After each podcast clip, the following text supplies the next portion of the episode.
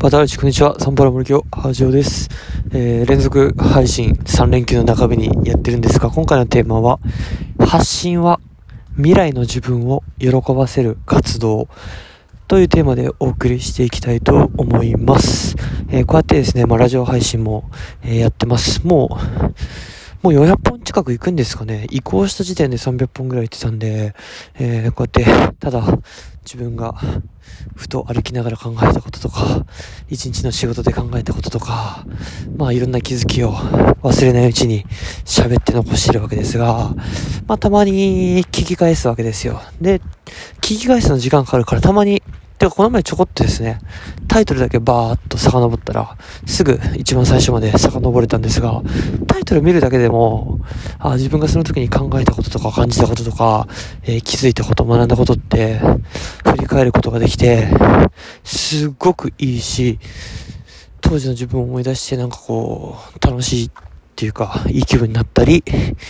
するできるんですよね。で、昨日ですね、えー、まあ、ブラジル時代、えっ、ー、とまあ、アマゾン地域、日系人がたくさん入ったアマゾンの、まあ、止めやすという地区があって、まあそこはいろいろ、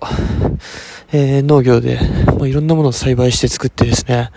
えー、有名になってるんですが、まあ、そこの、止めやすの胡椒がハウス食品から販売されるっていうニュース記事を、まあ Facebook で、えー、なんか、ブラジルの所長さんが、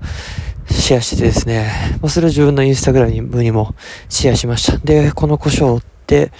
えー、こういう胡椒だよっていうのを自分も YouTube、あの、富安に行ってですね、YouTube のあの、取材をしていましたんで、その動画付きで、えー、シェアをしましたと。で、やっぱりそれきっかけで、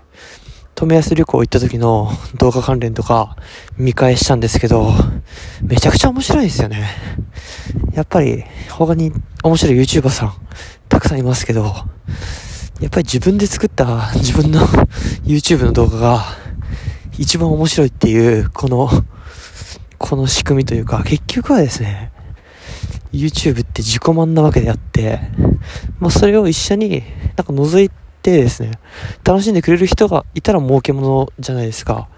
結局やっぱ自分が一見たものをそのまま残してて、うん、なんかその人のためにやってないんですよね、その YouTube って。結局、自分がそれを誰かに伝えたいという、本当にもう究極の偏愛っていうか、ブラジルのアマゾンのその日系人のことなんて、あの、知りたいって思う人なんて、その、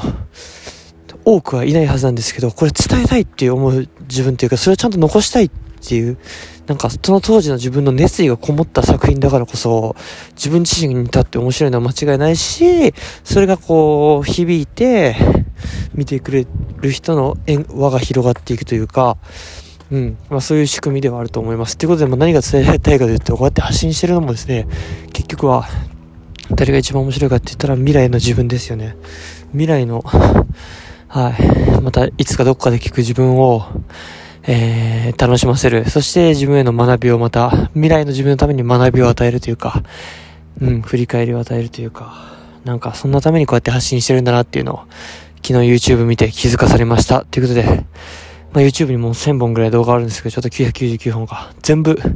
自分にとっては宝物として残ってるんで、今後もラジオ配信でも YouTube 配信でも自分のためにですね、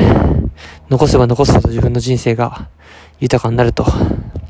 うん、いう気持ちで続けていきたいなと思います。それが結果としてですね、広がって誰かのためになったら、